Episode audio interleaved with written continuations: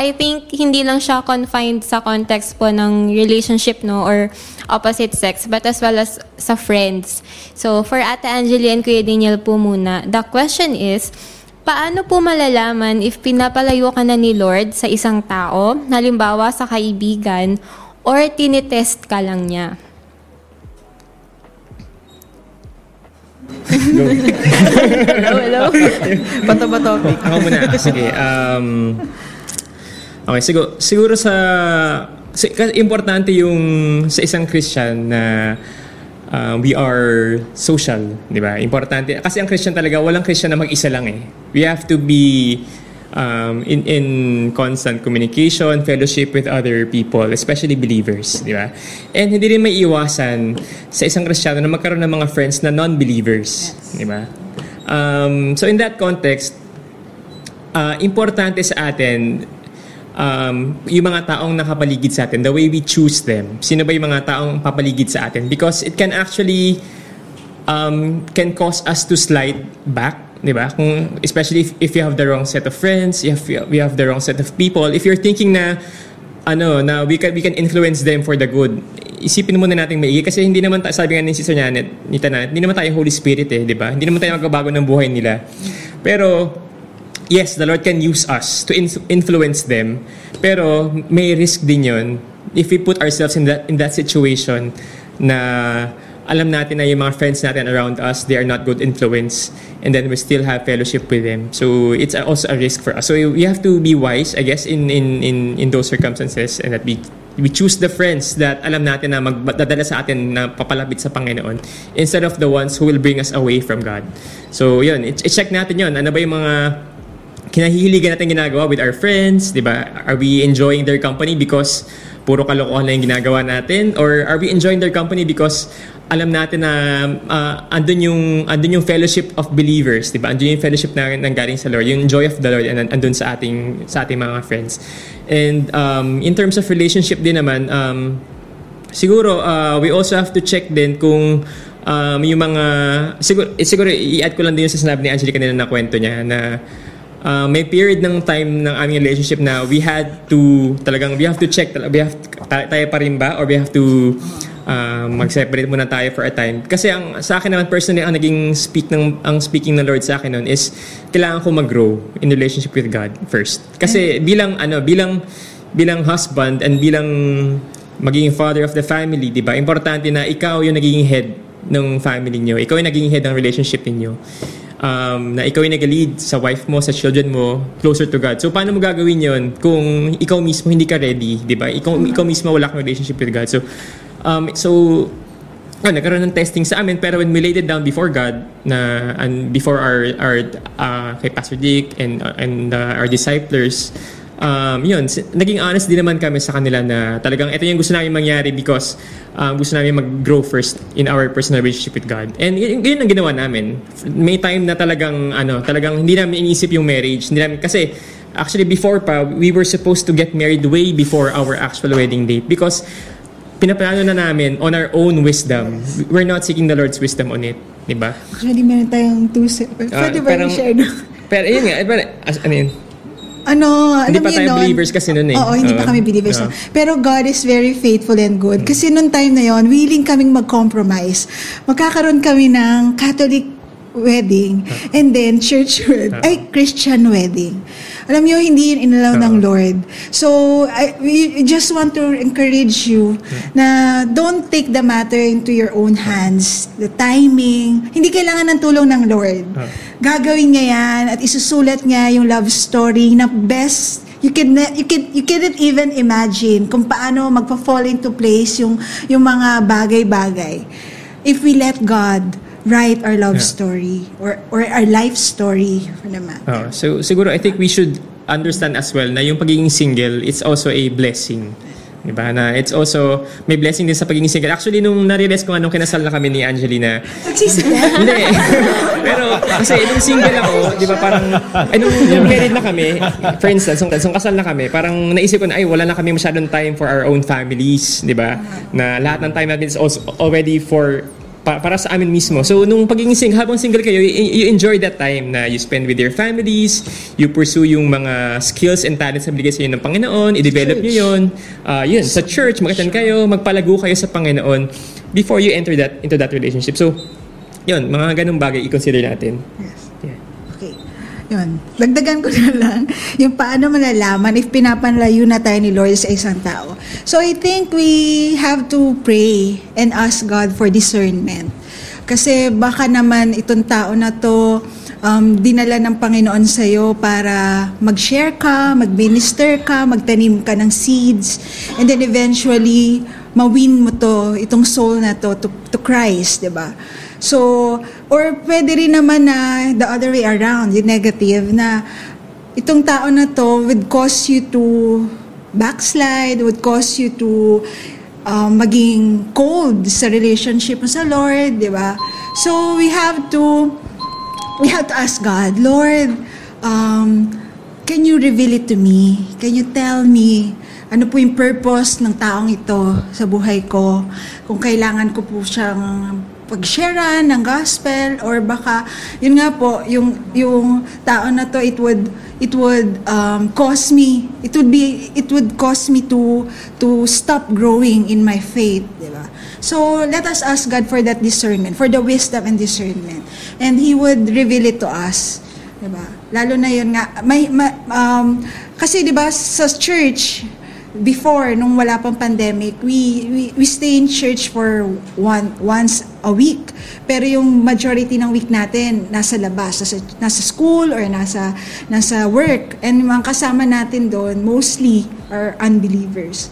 So we really have to ask God. And we have to um, Lord um, to um, guard our hearts. Ask God like yung prayer ni David diba to search our hearts and see yung motives tignan niya pa, pa, pa, pa bring into light natin para maging maayos yung yung um, interaction natin with other people. Yes, ayan. So, very important talaga na in every aspect ng buhay natin, we should seek God. So, Lord, ano ba yung Yes. purpose mo? Bakit dinala mo, inilapit mo yung tao na to sa akin? Kasi it's either we can influence them or they can influence us. So, it's important to seek God. So, to top this off, Ate Jam and Kuya Feji, Sige. Ah, ikaw muna. Parang muna. ang hirap sagot yan eh. Kasi siguro ano lang, pag, uh, lalo na sa mga, sa, sa youth of course, no, ano talaga, hindi yan test, talagang pinapalayo talaga kayo. No, no choice kayo sa mga youth, lalo na pag nag-aaral kayo. Kasi ano talaga. Pero sa, pag sa, pag sa mga YA naman, um, siguro pagka, alam niyo yun, wala, hindi pa kayo confirm na hindi pa kayo ready to to get marriage, huwag talaga masyadong close. So, pwede talagang layo-layo mo na hanggat hindi pa confirm na parang alam yun na siya na talaga. So, I think yun lang naman siguro yung masagot ko. Sige. So, sa akin naman, um, paano malalaman if pinapalayo ka ni Lord?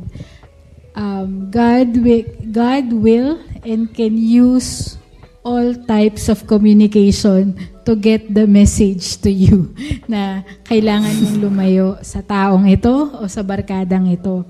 Paano, paano mo malalaman?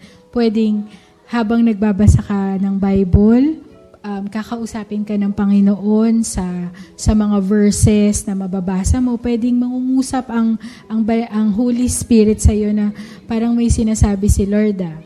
Pwede rin naman na habang kasama mo yung taong yun, or kausap mo yung taong yun, or yung mga barkada, mga kaibigan na pinapalayo ni Lord sa iyo, pwedeng habang kasama mo sila, hindi ka hindi ka parang hindi ka at peace, parang may uneasiness na hindi ako komportable na kasama. Parang gano'n. Merong, parang sabi nga ni Pastor Dick kahapon, may whistle. No? Merong whistle yung Holy Spirit na hindi ito tama o hindi ito yung gusto ng Panginoon. Hindi lang sa pakikipag-relationship, even sa pakikipagkaibigan. And naalala ko yung ano, yung sinabi nila Pastor Dick at saka nila Ate Sharon, um, ano yun, Lord, kung siya, siya, kung hindi, hindi. Ah, memorable, memorable yan, no? Sa, sa pag si Pastor Dick ang nagkikwento ng love story nila ni Ate Sharon. So, um, kapag hindi na kasi tayo nakafocus kay God, kapag yung isang taong to ay kinukuha niya, no, yung dapat na oras, na pagmamahal, na atensyon na para sa Panginoon, um, malaki talaga ang tendency na kunin mo na yan sa iyo ng Panginoon para matutunan mo na si Lord muna yung first love. Si Lord muna yung priority. Yun, um, si Lord muna. No? Pwede rin naman na maayos naman yung relationship ko kay Lord, Ate Jam Paano naman yung pag-aaral mo? Baka kasi nakakasagabal din yan sa pag-aaral mo na yan yung season mo ngayon. Yan yung dapat na inaasikaso mo ngayon. Kaya, sasabihin ng Lord na hindi muna. Kasi pwede talaga na i-reveal ng Lord nung sa high school or sa college na siya yung mapapangasawa mo. Pero dahil hindi pa season, dapat yung focus natin nasa pag-aaral. Kaya pwedeng ilayo muna siya ng Lord or pinapalayo ka muna ng Panginoon. And pwede sa tamang panahon, sa tamang oras, ay ibabalik rin yan ng Panginoon. So, ako, um, hindi sa, pa, sa pakikipag-relationship, pero sa mga barkada ko. Uh, meron akong barkada nung high school, and for a time na napalayo talaga ako sa kanila. Pero nung time na napalayo ako, doon ako um, pinalalim ng Panginoon. Doon ako uh, pinalalim ng Lord sa, sa relationship sa Kanya, sa ministry sa Kanya. Kaya nung time na binalik na kami ng, binalik na ako ng Panginoon sa kanila, praise God, kasi uh, meron akong nadala sa Lord. Kasi nga, ma- maayos na yung relationship ko sa Lord. Kumbaga, hindi na ako may impluensyahan, pero mas makaka-influence na ako. So, yun, and praise God, kasi isa sa, or dalawa na nga sa barkada ko nung high school, ay naisama ko na sa church, nadala na, nadala na sa Lord. So, yun yun, may reason ang Lord kung bakit pinapalayo tayo or pinapahiwalay muna tayo sa mga tao. Hindi madamot mm. si Lord. No? Huwag nating isipin na, Lord, it's so unfair. Why? Why? Ganyan. And yun, may intindihan ko yun. Kasi syempre, sa pag-youth tayo, gusto natin with friends, di ba? Gusto natin na may katropa, na may kasama. Pero may mga times talaga na uh, ihiwalay tayo ng Lord dahil gusto niya na lumago muna tayo sa Kanya. Mag-focus tayo sa Kanya. So, ayun lang po. Amen. Ayan. Ano, naalala ko yung time nung college ako kasi yun nga syempre new school, tapos ang laki-laki ng university. I remember one time, there was a time that I really prayed to God that He would give me the right set of friends. And He did answer that prayer and I praise God. Until now, we are, we are still friends, though magkakalayo na kami, yung iba may work na, pero if you ask God, God will give that to you, yung right set of company, and important din na yung mga nasa church, yan, yung mga youth, yung mga kasama natin sa church, sila na yung i-friend natin. Yan, so, ay, Ate Jane, do you have anything to add? Ay, Pastor Feji? Yeah, ala, okay na po, okay na po. Okay na po. Nag-agree ako sa'yo. Nag-agree ako sa'yo. Nag-agree siya sa'yo. nag-agree lang, nag-agree. Ayan, ate, ate Jane? Ako? Um, ako naman kasi nung naging Anong naramdaman mo, Jane, nung pinalayo ka ng Lord? Um, masakit po eh. pinalayo, pinalayo ako para sa kanya. Oo, hindi daw ano, kawawa daw siya sa akin. ako naman, um, so nung pumasok ko dito sa sa church, ano na ako nun, um, sa jumpstart ako pumasok, pero nag-work na ako nun. Tapos sa call center ako. Siguro naalala ni Ate Jam ko na itsura ko nun dati. Cool na cool si Jane. na, basta, ayoko nang balikan yung itsura. yung get up ko ng dati. Grabe. Talaga nagbabago ng buhay ang Panginoon. so, nung ako, marami ako mga kaibigan, siyempre nasa call center ako, di ba? So, iba-ibang klase mga tao, very different. Um, basta iba talaga sa call center. nung nag-decide na ako na talaga magsumunod kay Lord, I had to really give up um, lots of friends. And it was hard. Kasi ayoko rin na i-judge nila ako, mga ganyan. Pero when God told me to avoid them, hindi niya sinabi na wag na silang kausapin. Hindi yun ang ibig sabihin na pag nakita mo sa sadaanan, you. hindi, Stop. hindi ganon. Oo. Ang sinasabi lang doon is that you don't have to be with them. Um, you don't, uh, you have to stop doing the things that you used to do with them yung mga ganong bagay. But you still communicate with them. Yung acquaintance, makipag-usap ka pa rin.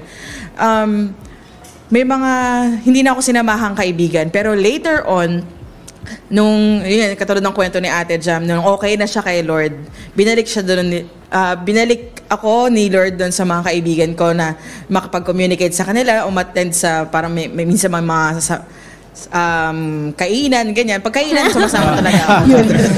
Complete attendance. Lagi ako. So, Lagi ako present. Mga ganyan. Kasi, meron palang, gagamitin pala ako ni Lord to help people na dumadaan sa depression. Yung isa, may, gusto pang mag-suicide. Yung mga ganyan. So, hindi ibig sabihin na pinapalayo ka ni Lord na huwag mo na silang kausapin. You, again, um, makikinig lagi tayo kay Lord. Huwag extreme ang ano natin interpretation natin sa huwag makipag-yoke sa mga unbeliever kasi para tayo makapag-share sa kanila kung hindi tayo talaga makikipag-usap. So yun, just always listen to what God is saying. Sabi nga ni Ate Jam, hindi magkukulang si Lord sa pagsabi. Ah, minsan tayo na lang talaga hindi nakikinig. so, makinig lang lagi. And yung isang part nito, um, hindi ko kasi sure, nung pinag-uusapan namin yung tanong na to, kung kaibigan ba to o kaibigan yung sinasabi dito. So, kung pinapalayo ka na ni Lord dun sa taong yun, ma, yun sabi ni Ate John, mararamdaman mo kasi yun eh. And you have to lay down. Kung nahihirapan kang maintindihan yung sinasabi ni Lord kasi confused ka dahil, yun nga, ma, pwedeng may feelings ka doon sa tao, doon napapasok yung counsel ng uh, mga leaders kasi nga sabi nila there's um, safety in the counsel of many. So, dyan, makipag-usap ka kung ayaw. Kung medyo nag-aalangan ka kay Ate Jane kasi parang kakagatin ka pag kinausap mo sa mga ganitong bagay. Pwedeng sa iyo mga ate nyo or kila ate siya, mga ganyan. So, yun. Yun lang masishare ko.